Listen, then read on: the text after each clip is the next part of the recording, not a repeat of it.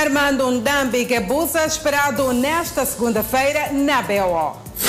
Novos salários ainda não conseguem assegurar cesta básica. Aulas presenciais em todos os subsistemas de ensino retomam na segunda-feira. Hospital Geral de Quelimane com escassez de unidades de sangue.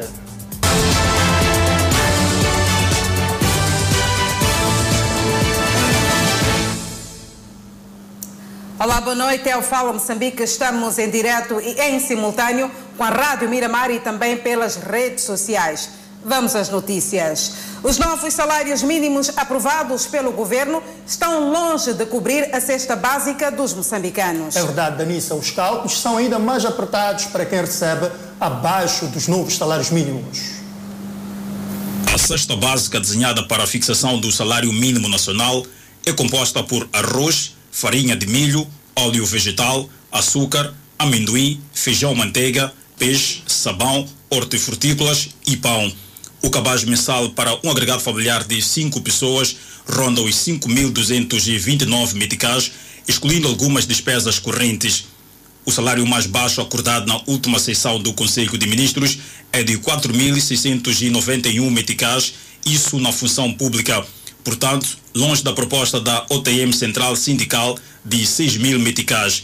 Segundo a nova tabela salarial, as mexidas variam de 100 a 600 meticais, aumentos com base no desempenho de cada setor de atividade econômica. Ora, vejamos. Setor público, 4.691 meticais. Agricultura tem um salário mínimo de 4.829 meticais. Pesca industrial, 5.670 meticais. Construção civil, 6.308 meticais. Serviço não financeiro, 7.308 meticais. Indústria transformadora, 7.450 meticais. Produção e distribuição de eletricidade, água e gás tem um salário mínimo de 8.900 meticais. Indústria de extração mineira, 9.847 meticais.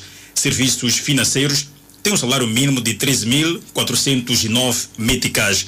Quando chega o final do mês, para mim, o salário ou o aumento que tivemos não me faz diferença porque tudo está muito caro. Em meio a essas contas todas, excluindo despesas com a água, luz, transportes e comunicações, outras despesas correntes, há ainda pessoas que recebem abaixo do salário mínimo.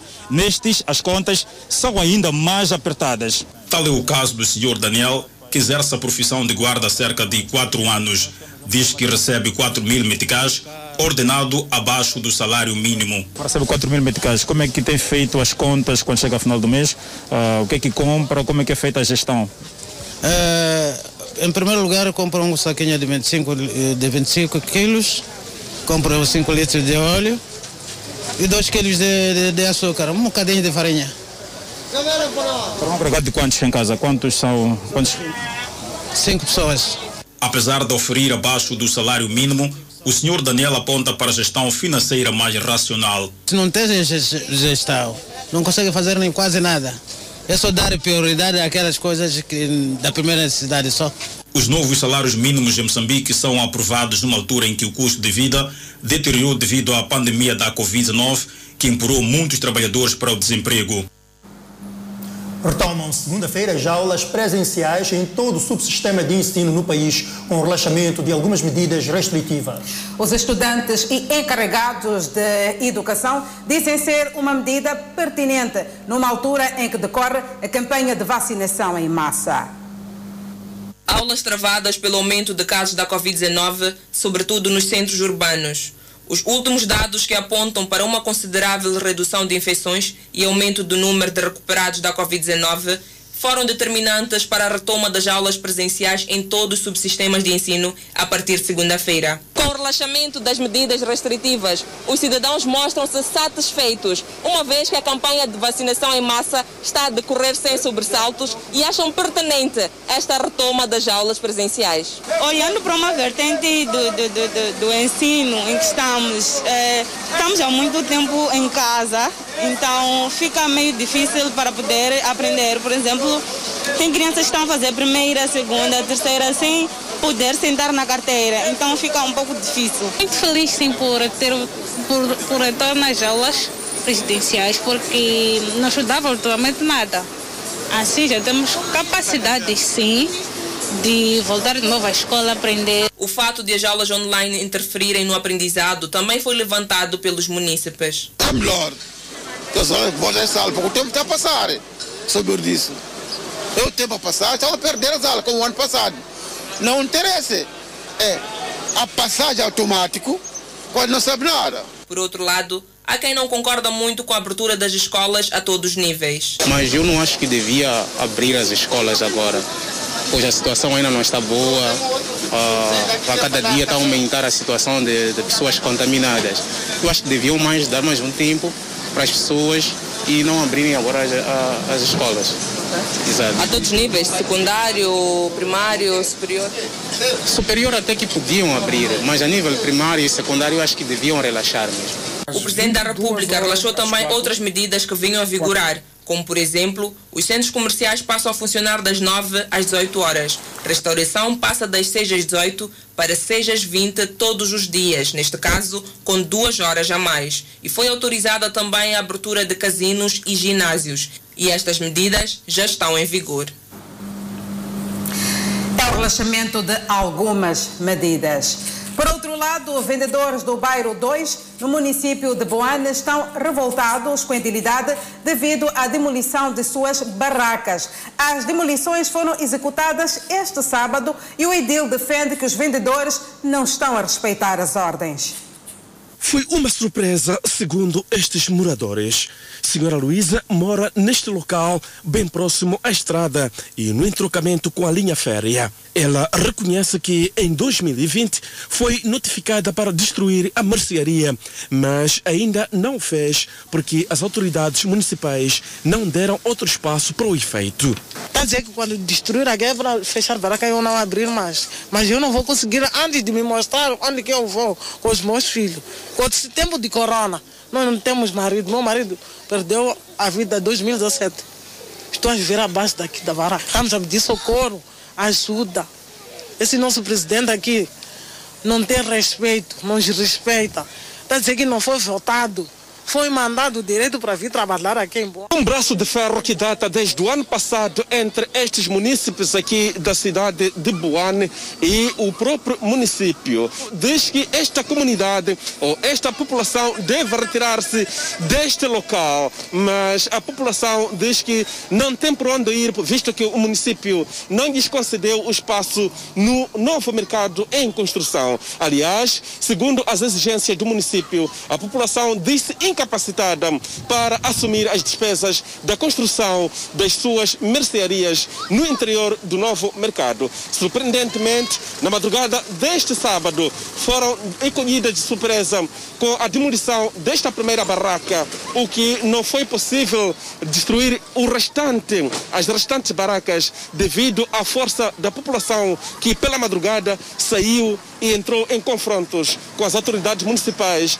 que estavam acompanhadas pela Polícia Municipal e a Polícia de Proteção, que é a Polícia da República de Moçambique. Vieram dizer que, vocês têm 24 horas para tirar isso aqui. E nós dissemos que nós não vamos tirar porque vocês estão nos tirar. Não nos mostram onde que nós vamos. Nós estamos a viver na base disso aqui.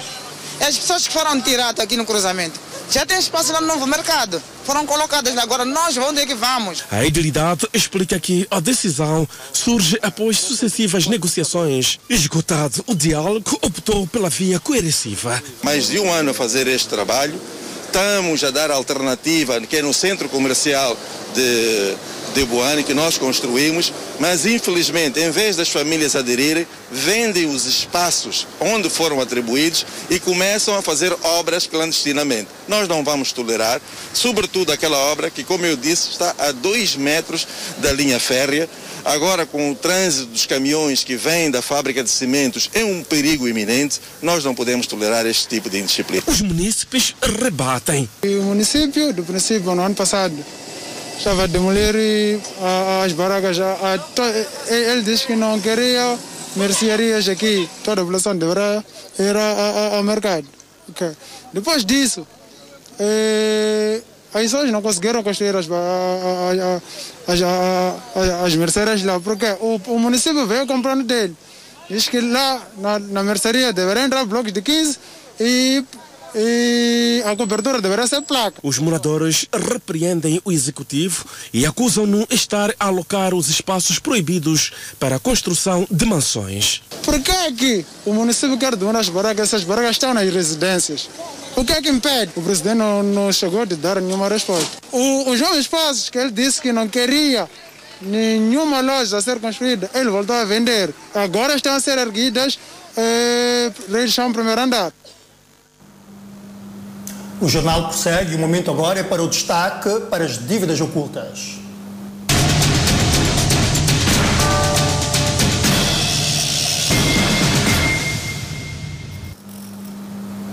O julgamento do caso das dívidas ocultas, que envolve 19 arguídos, teve seu início no dia 23 de agosto da Nissan.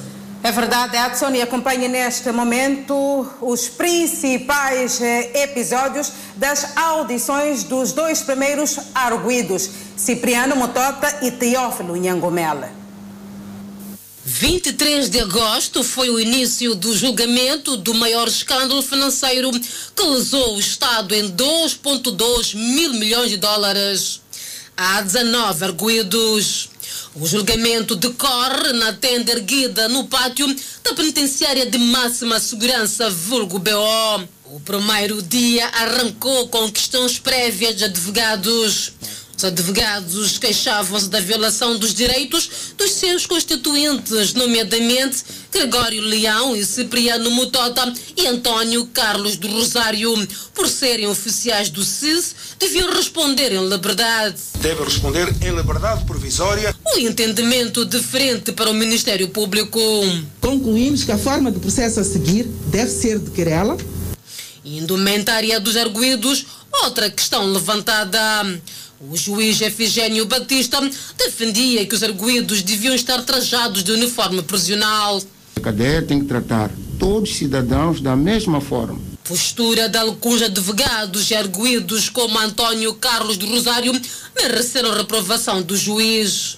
Ainda no primeiro dia, um dos momentos que criou desconforto é o que a mandatária do Ministério Público considerou de conflito de interesses. O fato do advogado Alexandre Chival estar a residir numa casa pertencente ao seu constituinte António Carlos do Rosário. Alexandre Chival abandonar no prazo de 72 horas os referidos ativos imobiliários. Alexandre Chival rebateu alegando que a casa não pertence ao seu constituinte, mas a Chopela Investimentos, mas não se opôs a abandonar a casa. No segundo dia do julgamento, as questões prévias colocadas logo no primeiro dia de julgamento do caso das dívidas ocultas já começavam a produzir resultados. Apesar de alguma contestação, Teófilo Nhangomelo foi o primeiro a chegar com o uniforme dos reclusos e depois seguiu-se Cipriano Cezino Mutota. Alguns advogados de defesa não gostaram. Não é obrigado a estar com, esta, com este trattamento? O juiz da causa preferiu sair de debate e remeteu a decisão ao Serviço Nacional Penitenciário. É da competência da Cernap. Cipriano Mutota foi o primeiro a ser ouvido dos 19 arguídos no caso das dívidas ocultas. Cipriano Mutota, 64 anos de idade. É o antigo diretor do Gabinete de Estudos e Projetos do Serviço de Informação e Segurança do Estado. Teve papel decisivo na concepção do projeto de proteção da Zona Econômica Exclusiva de Moçambique. Em sede de tribunal, confirmou que recebeu o mandato através do conarguido Gregório Leão, antigo diretor-geral do CIS. Compilar um estudo sobre as grandes ameaças que pairavam naquela altura. No percurso, entre várias pessoas, conheceu Jean Bustan, a quem apresentou a ideia de investir na proteção da área costeira de Moçambique. O que pode vir a ser uma solução eventual para aquilo que são as medidas que íamos ou que tínhamos proposto. Nos diversos encontros realizados no restaurante da Maputo e não só, muito se falou sobre dinheiro como na aprovação do projeto de Jean Bostan, Mutota devia receber um valor de 2 milhões de dólares. Bustan teria se ficado apenas pela promessa, tendo enviado 900 mil dólares. Na audiência de 2019, Mutota afirmou ter recebido um certo valor monetário que investiu na compra de sete caminhões-cavalos importados da Inglaterra e em Machambas. Todos os veículos foram vendidos posteriormente. Afirmou que em 2011, Armando Dambi Guebuza, Bruno Langa e Teófilo Nhangumel, mesmo sem ligações profissionais aparentes com o CISE, integraram a comitiva que foi para a Alemanha para visitar instalações da Abu Dhabi Mar. Saiba como supostamente o valor das dívidas ocultas chegou às mãos de Teófilo Mutota. Cipriano Mutota, de 64 anos, então diretor do Gabinete de Estudos e Projetos do CISE, teria recebido em primeira mão a proposta do projeto de proteção da Zona Econômica Exclusiva de Moçambique, trazida pela representação da Abu Dhabi Mar LC do grupo Privinvest na África do Sul. Embora tenha recebido a Privinvest em Moçambique e feito chegar ao seu amigo de longa data, Teófilo Nhangumela, Mutota só teria encaixado 980 mil dólares. Ainda assim, com alguma insistência, conseguiu ter acesso a esta parte ínfima do bolo das dívidas ocultas. É acusado de crimes como abuso de confiança, branqueamento de capitais, corrupção passiva para o ato ilícito e associação para delinquir. O segundo personagem deste caso é Teófilo Nhangumela. Nhangumela, de 53 anos, foi detido a 14 de fevereiro de 2019 e foi visto como lobista da operação. Quem Mutota entrou em contato após a proposta da Privinvest. No caso, este terá feito a ponte entre a frente libanesa liderada por Jean Bustana e a frente moçambicana através de Manuel Chang. Ou seja, supostamente foi Teófilo que apresentou ao governo um projeto de vigilância costeira que lesou o Estado em bilhões de meticais. Teófilo, no decorrer da atividade, por ser o estratega das engenharias da dívida, encaixou 8,5 milhões de dólares em subornos. Ele responde por crimes como associação para delinquir, chantagem, falsificação de documentos e branqueamento de capitais. Terceiro dia de audição, marcado por tentativas de impedimento de continuação de audiências públicas. Rodrigo Rocha argumenta que a audiência deve ser vedada à imprensa e ao público para que o seu constituinte Cipriano Mutota possa falar de questões sensíveis. Fosse prestado sem a presença do público e órgãos de comunicação social. A magistrada do Ministério Público respondeu alegando que já havia sido acordado em relação ao código usado. Está, está, está a vigorar, sim, está a vigorar. Não, não se pode. É um fato que não, se, que, não se, que não se nega. É vigente, sim, está em vigor. O juiz da causa esteve atento ao debate levantado por advogados e decidiu colocar um ponto final ao reprovar a solicitação de audiências fechadas. A Constituição não dá liberdade do réu escolher sequer se a audiência é pública ou não. O debate ficou encerrado com o juiz a manter a decisão de manter o julgamento aberto ao público. Cipriano Mutota disse no interrogatório que está preso porque foi vítima de ratoeiras da Procuradoria-Geral da República. Mas afinal arrumou umas ratoeiras e eu que hoje estou aqui. O Ministério Público não gostou e rebateu. O Ministério Público não coloca armadilha a ninguém.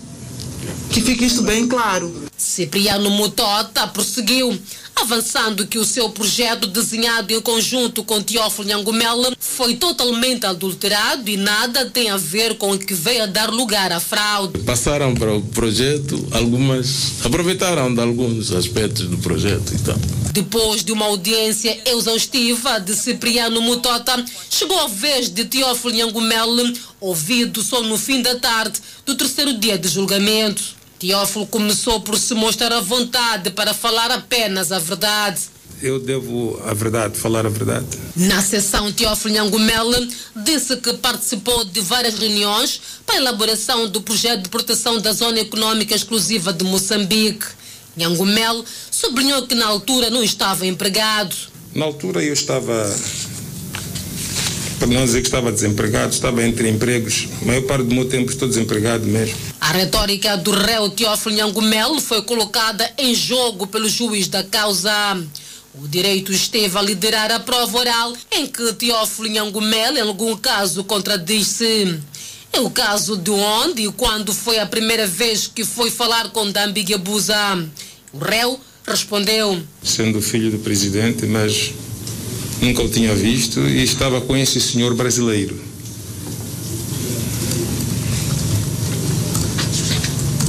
E neste encontro o senhor falou com o Armando?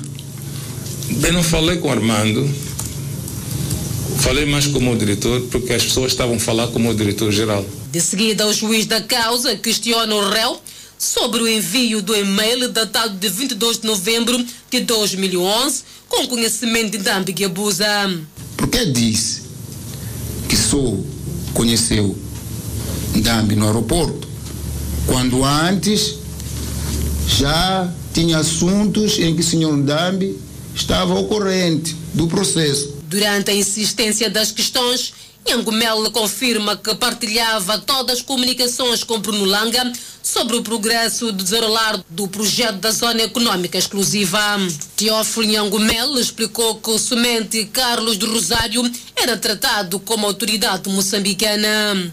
O projeto da criação da Zona Econômica Exclusiva, que vai dar lugar ao calote, foi marcado por uso de uma série de alcunhas, quiçá para tornar complexa a compreensão por parte de pessoas fora do mesmo.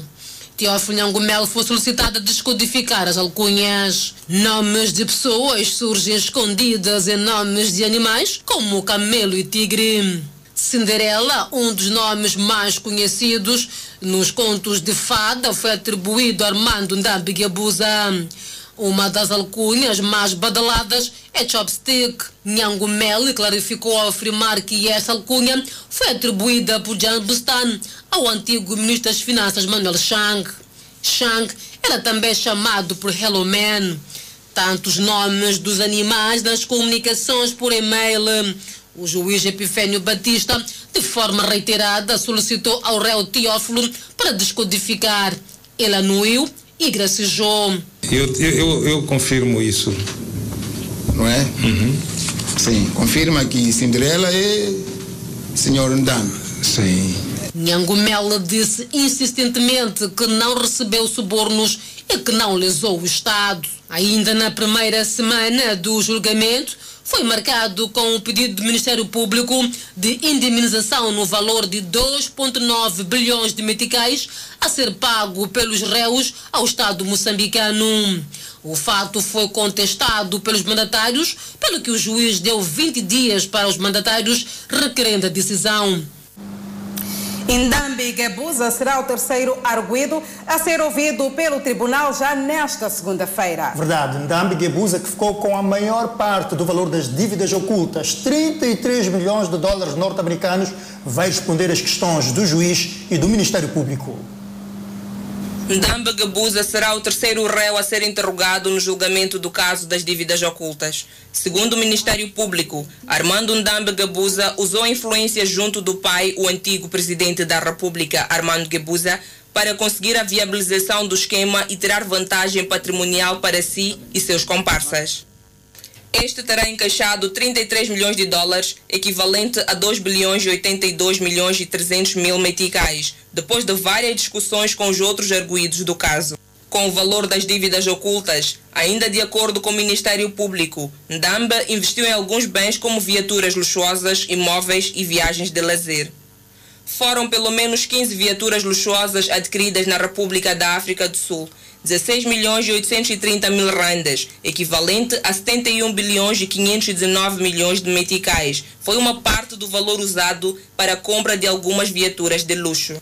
Com destaque para um Ferrari ao preço de 6 milhões e 140 mil randas, equivalente a 26 bilhões e 91 milhões e 900 mil meticais. Uma Land Rover Discovery ao preço de 886 milhões e 901 mil randas, igual a 3 bilhões e 768 milhões de meticais para um amigo.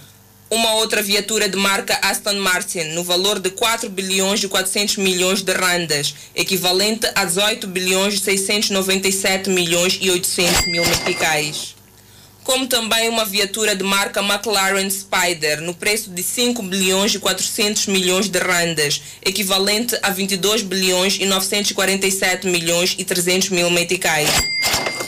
Ndambe adquiriu ainda uma outra Land Rover Discovery a 800 milhões de randas como presente, que equivale a 3 bilhões e 399 milhões e 600 mil meticais.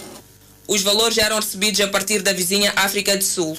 Indambe adquiriu também um imóvel na África do Sul por 10 milhões e 800 mil randas, equivalente a 45 bilhões e 894 milhões e 600 mil meticais onde os custos totais foram orçados em 844.555 randas, equivalente a 3 bilhões e 588 milhões e 930 mil meticais, transformando o valor total da compra em 11 milhões e 644 mil e 855 randas, equivalente em meticais a 49 bilhões e 484 milhões e 800 mil meticais.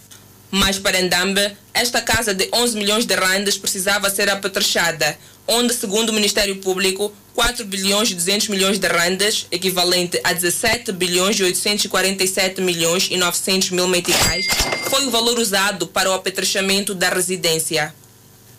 Para as viagens de lazer, foi alugada uma aeronave no valor de 515.222 randas, equivalente a 2 bilhões e 189 milhões e 430 mil meticais, durante quatro dias com destino a Vilanculos. Em 2014, segundo o Ministério Público, Ndambe mandou transferir 3 milhões de randas, equivalente a 12 bilhões 748 milhões e 500 mil meticais, para a compra de uma propriedade a favor da sua irmã Valentina Gebuza.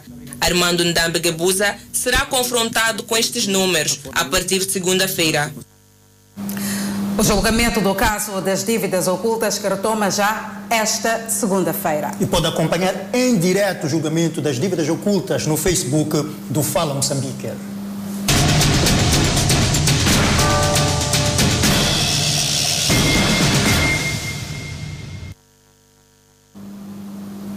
Arrancaram as obras de asfaltagem da estrada que liga os bairros Ntaca e Moalaza, numa extensão de 5.800 metros.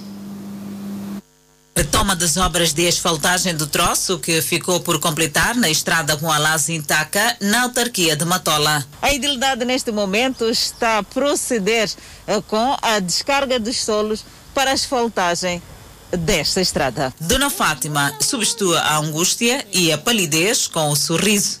Afinal, foram anos de espera e de poeira levantada por carros que por aqui circulam. Hum, sofreu porque aqui, eu cheguei aqui em 2011. Aí estava saindo daqui às quatro para ir para Bobole.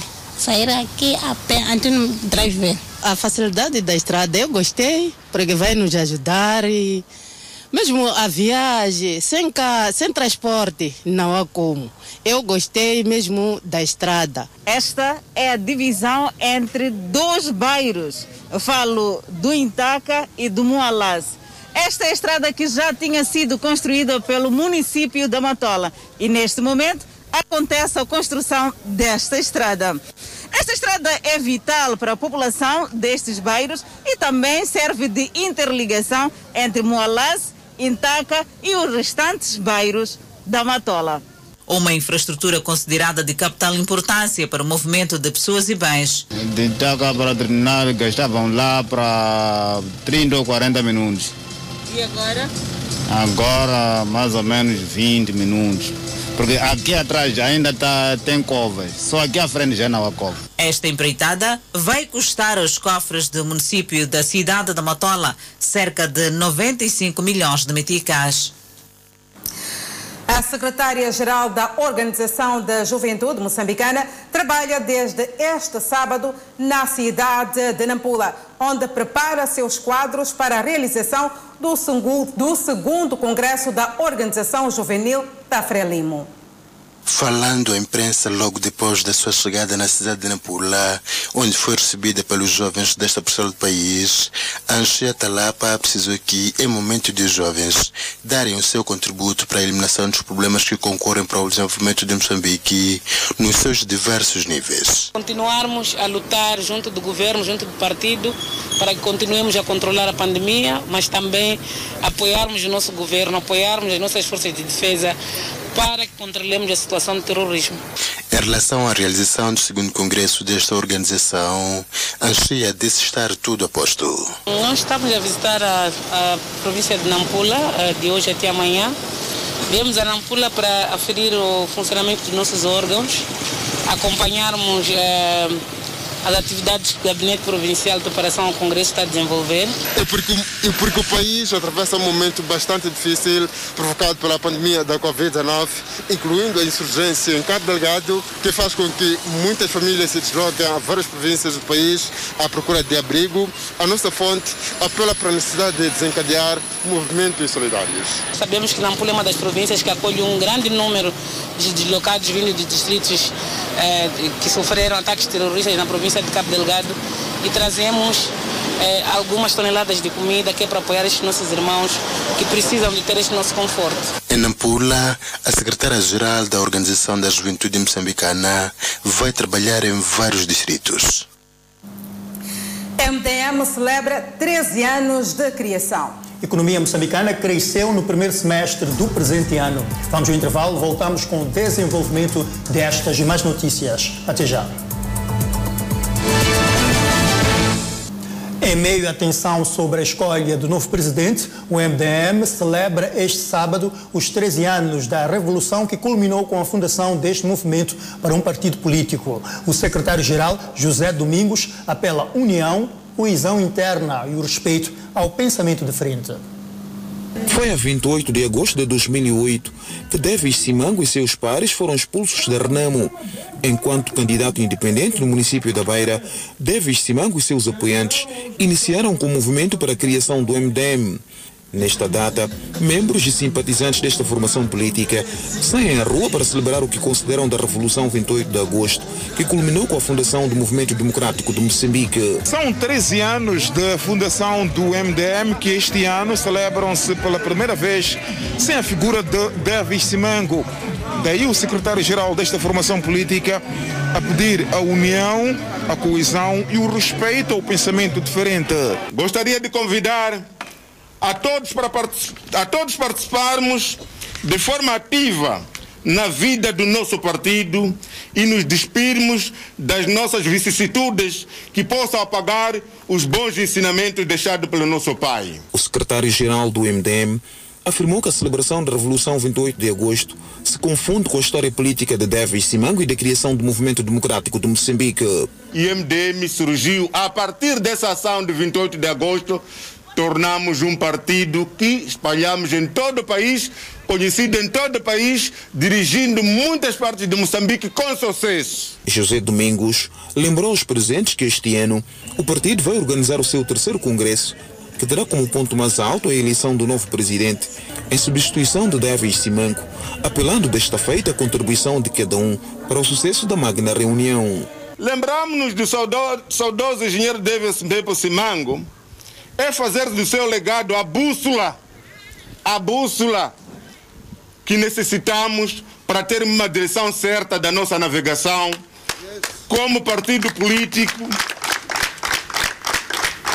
e ainda fazer dos seus ensinamentos um instrumento, mantendo firme a união e a coesão interna, tal como sempre apregou-se. Até o ano passado, as manifestações que se caracterizavam por enchentes e caminhadas pelas principais artérias da cidade da Beira, que este ano não tiveram lugar por conta da pandemia da Covid-19, foram sempre lideradas pelo Davis Simango. Na economia nacional, o produto interno bruto cresceu 1,05% no fecho do primeiro semestre de 2021. O setor da agricultura teve maior participação no desempenho da economia no período em análise. Depois de mergulhar em terrenos negativos em 2020, chegando a fechar o ano com uma recessão econômica de 1,23% negativo, a economia moçambicana mostra sinais de recuperação avaliar pelo desempenho dos primeiros seis meses de 2021. Segundo dados do Instituto Nacional de Estatística, o produto interno bruto cresceu 1,05% entre janeiro e junho do corrente ano, com destaque para o segundo trimestre, que teve uma aceleração de 1,97% contra 0,12% dos primeiros três meses do ano. No período de análise, os ramos da agricultura, pecuária, caça, civicultura, exploração florestal e atividades relacionadas tiveram uma maior participação na economia, com peso conjunto de 25,94%, seguido pelos ramos de transporte, armazenagem e atividades auxiliares, bem como informação e comunicações, com uma contribuição conjunta de 9,65%.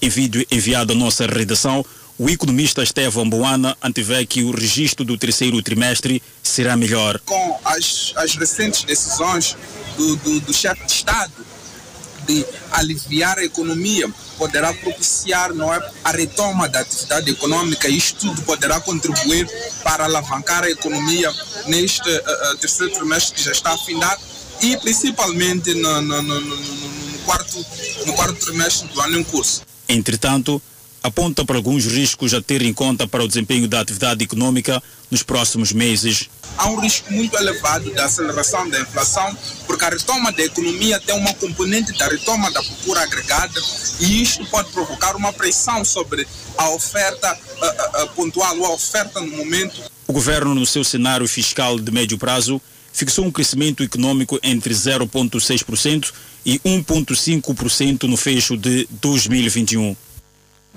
Alguns munícipes da cidade de Nampula mostram-se apreensivos pela demora na remoção de lixo nos diferentes bairros daquela autarquia do norte do país.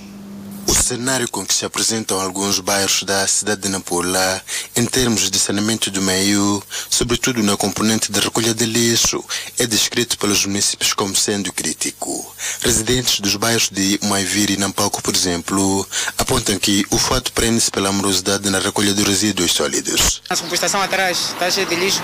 Ali, ali fechou todo o lixo, já não passa carro, porque eles como estão a fazer uma obra de, de aquela estrada de pavê. Então nós pensamos em passar do outro lado, mas do outro lado tem lixo, então ali não se passa.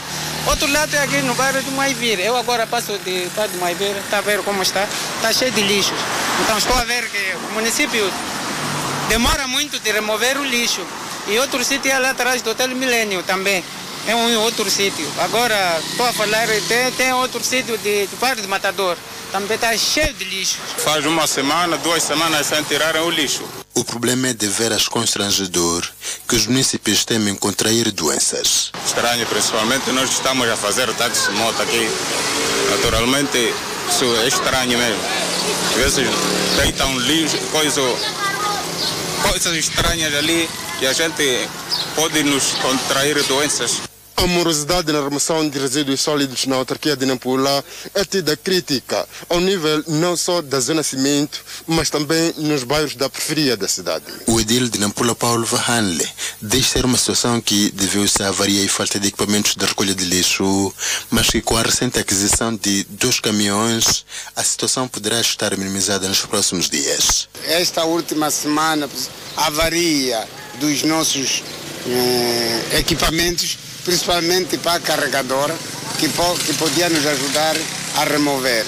Em termos de caminhões, realmente temos. Há poucos dias já tivemos mais dois caminhões. Estamos reforçados nesse sentido. Só que quando queremos minimizar um caso, aparece outro. Mas é um, vamos estamos a ter um cuidado próprio para melhorar todas as condições. Mas a nossa cidade, aqui no Cimento, temos um cuidado especial está devidamente bonito. Os bairros de Moatala, Mtauanha, Namtikaliwa e Maivir Expansão são tidas como sendo as zonas mais críticas em termos de saneamento do meio. Acompanhe daqui a pouco o resumo da série especial O Perigo nas Estradas. Mas antes, vamos observar um breve intervalo e voltamos dentro de poucos segundos.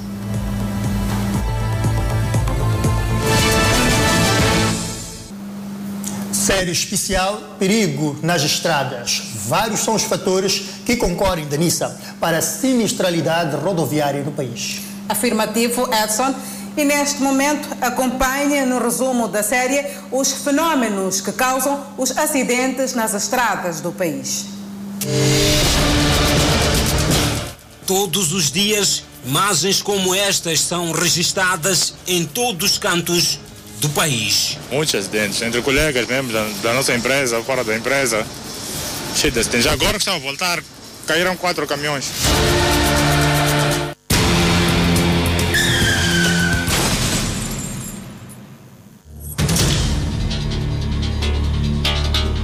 Circular nas estradas do país tem sido um caos. Até parece que todos já saem com pressa para os seus locais de trabalho.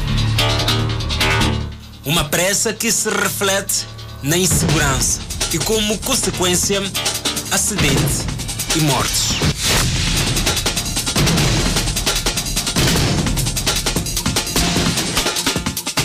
A província de Maputo é uma das províncias com elevados índices de acidentes de viação.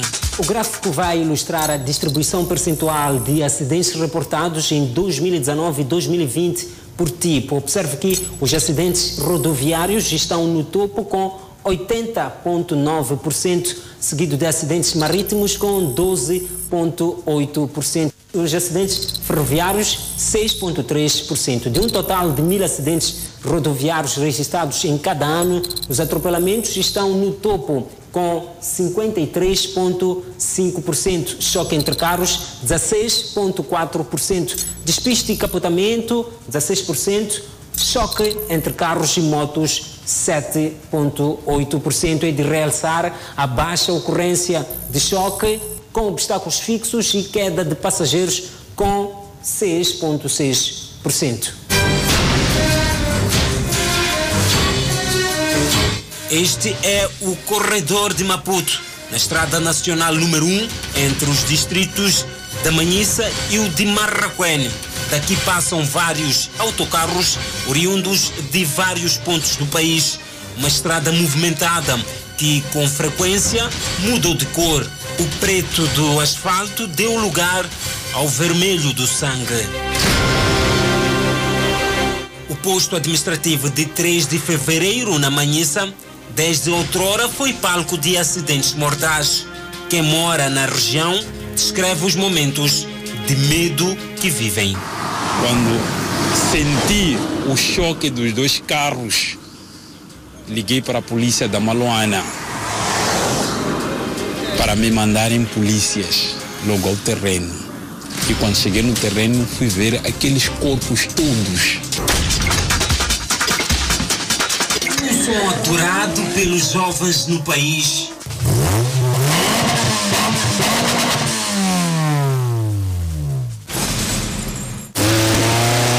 Esta é a velocidade empreendida por muitos jovens na estrada do país. Alguns jovens, quando adquirem a viatura, têm a vontade de modificar as características e torná-la mais veloz. Ivandro é condutor. Melhorou o seu veículo. Mudanças radicais. Este carro veio assim do Japão, mas algumas coisas modifiquei e ele tem a cilindrada de 1.8, leva disco racing, leva o filtro de competição todo da Blitz e algumas coisas mesmo que só, só vendo na estrada mesmo. Mudanças que se refletem nesta imagem, tudo pela sede da velocidade.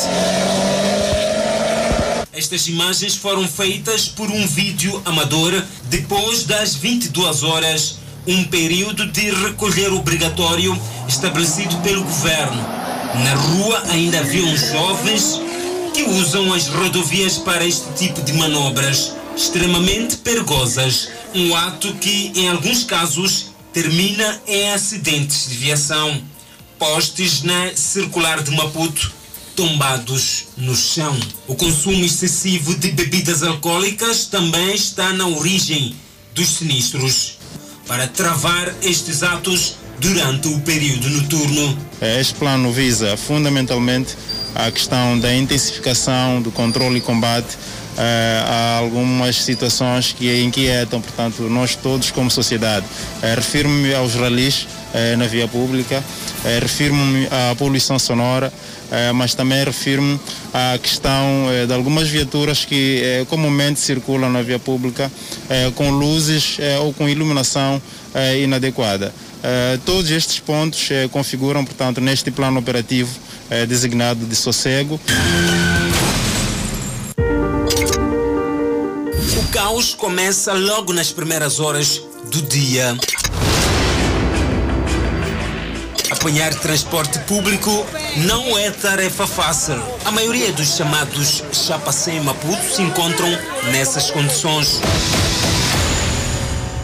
Alguns não são mais que sucatas em movimento, caem aos pedaços enquanto circulam. As condições mecânicas são o que tornam mais, mais ter mais acidentes nas, na, na via. Muito mais problemas de balatas, calços quando caem.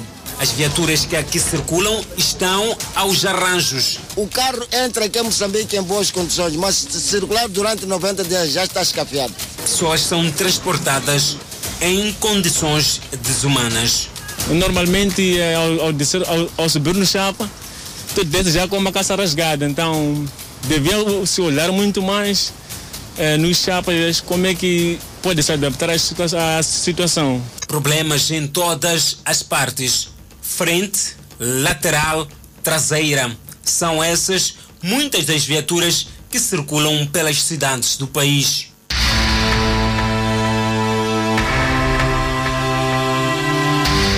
Observe esta viatura.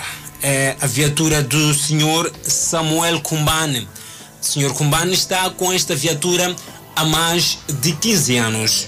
Veja que o vidro da viatura não está em condições e a bateria da viatura não está isolada. O saltitar do carro, a bateria pode tocar na chapa do capão da viatura algo que pode originar uma fatalidade. O senhor Kumban reconhece o perigo que corre. É assim, está partido. É que esses vidros não apanham, né? Só esses vidros de coisas, das portas, assim, é que se apanha. Este é da frente aqui, mas apanha. Sul, talvez ou na África do Sul. Sim. E não é perigoso, não? É, assim? É perigo, como fazer? A nossa reportagem visitou o centro de inspeção na cidade de Maputo. Vamos perceber como é feita a inspeção e perceber quando é que a viatura passa ou é chumbada. A inspeção periódica de viaturas compreende três fases. A primeira é a identificação do veículo, a verificação da direção e, por último, a verificação inferior do veículo. Acompanhemos então a explicação do Sr. Júlio Canda. Se os folhas dos cardãs estão em ordem, como vê, a máquina mexe com a roda. Isto aqui é, é gordura de óleo, não é grande coisa. Vira para a direita. Direita, ok? Siga em frente. Vai para frente. É uma visão geral daquilo que é o estado de carro por baixo. O grande problema das viaturas é o pneumático. Pneus extremamente lisos, ou melhor, careca. Viaturas que fazem longo curso e transportando pessoas. Estas viaturas são de empresas que fazem transporte de passageiros e com várias irregularidades. O perigo é iminente. É, na verdade, uma situação que preocupa. De que maneira os que se fazem a via todo o santo dia, estradas esburacadas. É, no momento que o automobilista está a tentar esquivar, pode criar um acidente, porque há um outro bastante que pode estar a esquivar, a esquivar o, o, buraco e os dois podem se colidir. Moçambique, perto de 3 mil quilômetros de estradas, estão esburacadas. As regiões do centro e norte são tidas como as que cenário mais gritantes registram. São estas condições que, para os condutores, abrem espaço para a ocorrência de acidentes. Eu, particularmente, já tive acidente. Já tive dois, já tive dois acidentes. Mas devido a essas condições da estrada.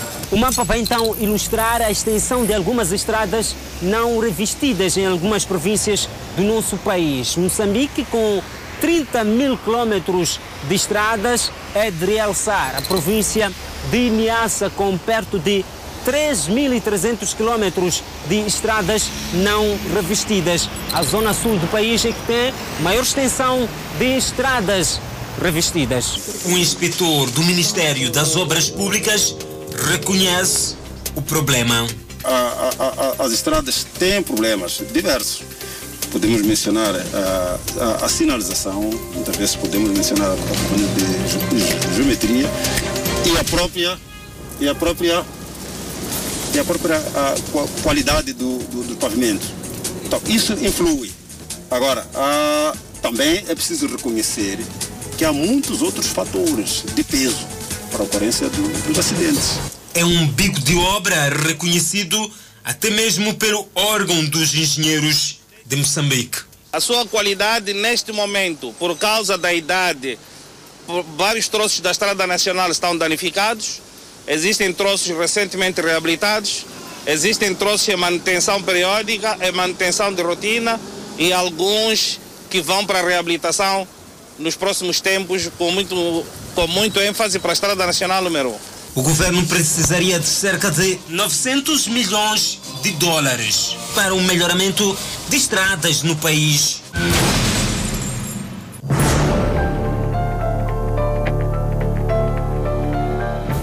Sonhos perdidos após o sinistro.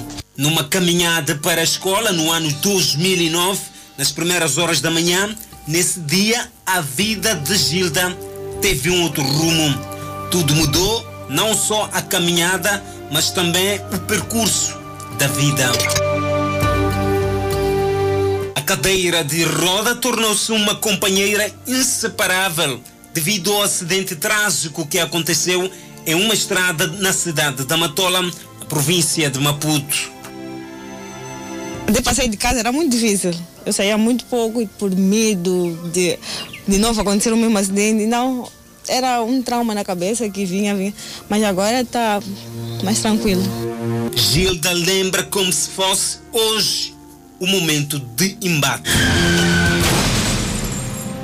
Eu vi um carro a vir, então eu não estava na estrada. Afastei-me e não olhei mais para trás. Então só me vi já no chão e já não sentia mais os pés.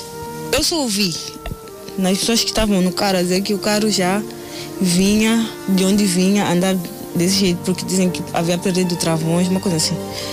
Yeah, então, eu praticamente não vi, eu só ouvi os comentários do, dos que estavam no carro. O jovem que causou o acidente não quis se responsabilizar. Posso dizer que eu não conheço a pessoa que me atropelou. Por quê? Porque quando ele me atropelou, eu estava com dor, não, nem consegui olhar para a cara dele. Quando estava no hospital, ele nunca foi me visitar. Quando voltei para casa, ele nunca veio me visitar. Então, a única coisa que eu, que eu lembro foi de termos encontrado no tribunal. Então, de lá para cá, nunca mais vi ele. Sonhos foram perdidos. A semelhança da Gilda, muitos que sofrem acidentes não têm tido a devida assistência. São situações que podem trazer transtornos para as vítimas.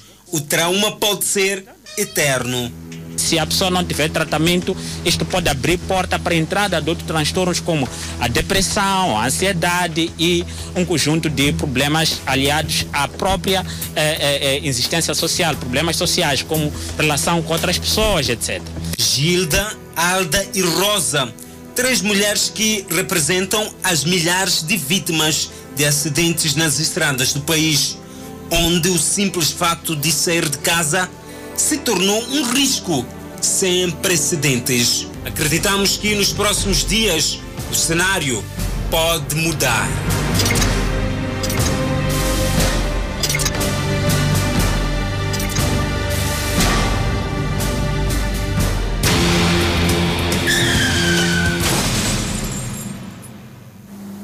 O Hospital Geral de Quelimane enfrenta escassez de sangue.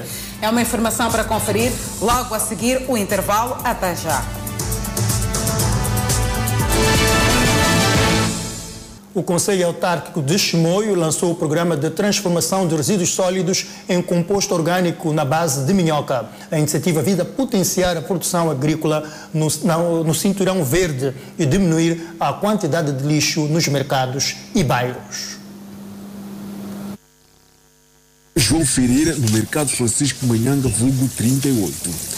Manica é uma província com muita produção agrícola, com maior destaque para hortícolas e frutas. E esta situação tem propiciado a existência de muito lixo na autarquia de Chimoio e não só. E a Idildade de Chimoio lançou o projeto de produção de adubo orgânico com base no lixo e minhoca.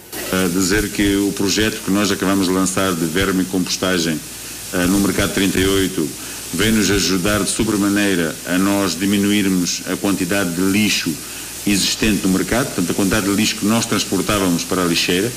Uh, neste momento alguma parte do lixo vai ficar nesses sítios uh, já previamente uh, selecionados. O processo de transformação de lixo orgânico em adubo irá oferecer benefícios para o meio ambiente, como a destinação correta dos resíduos sólidos e o aumento da vida saudável aos munícipes de Chimoio. Treinamos uh, munícipes da cidade de Chimoio que, que, que, vão poder fazer o, as suas hortas caseiras e assim como ter adubo para, para, para usar nos seus jardins e criarmos melhor mais beleza para a nossa, para a nossa linda cidade. Os vendedores do mercado Katanga alinham com a ideia da idilidade, pois vai diminuir a quantidade de lixo produzido nos mercados da cidade. Não, a iniciativa não está muito mal, está bem, está bem-vindo. É um bom projeto. O que queremos isso é perseguir o mandato, o regulamento, né? Que até que as coisas que andem bem. Para a estudante Isabel Chinhoque, a técnica também apresenta vantagens para quem tem horta em casa na cinturão verde. Esta iniciativa que está sendo levada a cabo pelo Conselho Municipal é muito bom porque vai reduzir uh, que não haja muito lixo na cidade de Chimoio e este adubo que eles vão produzir através do lixo só vai ajudar a nós para que nós possamos viver bem e termos uma cidade limpa. A transformação de composto orgânico numa primeira fase vai decorrer em todos os mercados da cidade de Chimoio. Em seguida, irá abranger os bairros. Interessante esta iniciativa. Passamos a atualizar os dados da Covid-19. Nas últimas 24 horas, houve o registro de mais 279 casos totalmente recuperados do novo coronavírus, elevando o seu cumulativo para 130.921. Por outro lado, o país tem um cumulativo de 6.740 internados e 147 recebem tratamento nos centros de isolamento. O país tem 145.724 casos positivos registrados, dos quais 145.355 são de transmissão local e 369 importados. Moçambique testou nas últimas 24 horas 3.095 amostras, das quais 525 revelaram-se positivas. Destas, 517 de nacionalidade moçambicana, oito estrangeiros e resultam assim de transmissão local. Moçambique registrou mais oito óbitos, elevando para 1.842 as vítimas mortais. Neste momento, o país tem 12.957 casos ativos devido à pandemia viral. E seguimos com mais notas informativas. É verdade, com a pandemia da Covid-19 reduziu drasticamente o número de dadores de sangue. O facto está a provocar escassez de sangue no Hospital Geral de Quilimane, na província da Zambésia. Várias são as ações em curso de forma a garantir que não se registre ruptura acentuada do líquido nesta unidade sanitária. Campanhas de coleta de sangue serão levadas a cabo para a reposição das unidades. Porque o nosso fluxo, os dadores nós temos ido nas escolas, igrejas, e esses sítios estão fechados, ou estavam fechados. Então, vem gradualmente. E esses que vêm gradualmente, como eu estava aqui, vou deixar ficar, nós temos 600 dadores inscritos, mas estão no ativo 400 dadores. Que cujos esses 400 dadores são esses que vêm gradualmente doarem né? que são as mulheres, são quatro em quatro meses, e as mulheres, os homens, três em três meses. E esses fazem sim, fazem se sentir sim no Hospital Geral de Calmane. A pandemia tem sido um dos entraves que faz com que os dadores estejam a aderir àquilo que são as suas atividades no Hospital Geral de Climane. No entanto, de uma média de 600 dadores de sangue que o hospital tem, apenas 400 já estão a fazer a sua doação de sangue, fator que tem estado a diminuir aquilo que é o nível de fluxo de sangue para o Hospital Geral de Climane. Apesar desta realidade, o diretor do Banco de Sangue do Hospital Geral de Climane, Jorge Felipe, assegura que o estoque existente pode se considerar suficiente, uma vez que o grosso dos pacientes são transferidos para o Hospital Central de Climane. O ideal do Hospital Geral, ou o estoque que nós temos atualmente, temos 52 unidades. Né? Esse estoque para um Hospital Geral de Climane, visto que já não tem muita demanda, é suficiente para responder àquilo que é a demanda do Hospital Geral de Climane. Em tempos normais, com a demanda, essa unidade de sangue seria suficiente? Não, não seria suficiente, né? visto que dizer que estou a dizer demanda diminuiu por causa do Hospital Central, que agora já a maioria dos pacientes são aferidos para lá. Então, para os que nós temos aqui, como eu estava a dizer, são suficientes essas unidades que nós temos. Ao nível do Banco de Sangue do Hospital Geral de Climane, estão em curso ações de sensibilização para doação de sangue em várias instituições públicas e privadas. E é chegada a altura de você acompanhar a previsão do estado do tempo. Depois vamos para um curtíssimo intervalo. Na zona norte do país, Pemba de máxima poderá registrar 28, Lixinga 27, Nampula de máxima poderá registrar 31 graus Celsius. Na zona centro, Tete de máxima poderá registrar 39, Climane 28, Chimoio 18 e Beira 24 graus Celsius. Para Vilanculos, 23 de máxima e 18 de mínima, Inhambane 22 de máxima e 20 de mínima, Xaixai com chuva 22 de máxima, 17 de mínima, igualmente com chuva Maputo com 21 de máxima e 12 de mínima. Deixa preocupadas as vítimas de erupção vulcânica no Congo. No leste da República Democrática do Congo, aproximadamente 2 mil pessoas, cujas casas e campos foram destruídos por uma erupção vulcânica, criaram casas temporárias, feitas de sacos plásticos e gravetos, enquanto esperam para serem realojados. As famílias que perderam tudo com a erupção do Monte Nyaragongo estão preocupadas com os problemas que enfrentarão em suas acomodações, improvisadas durante a estação das chuvas, mesmo com o esforço do governo em construir casas temporárias e organizações não governamentais ajudar as pessoas afetadas pela erupção Nyaragongo, a crise humanitária persiste na região. A preocupação com o período de chuva não é apenas com a falta de moradia, mas também com aumento de doenças nesse período. Dezenas de milhares de pessoas deixaram a cidade de Goma e as regiões vizinhas quando o Monte Nyaragongo entrou em erupção em 22 de maio de 2021, espalhando lava perto da cidade, destruindo casas e matando mais de 30 pessoas. Com esta informação, colocamos um ponto final à presente edição do Fala Moçambique. Muito obrigada pelo carinho da sua audiência. Acompanhe as emoções da telenovela Gênesis. Um bom final de semana. Fique bem.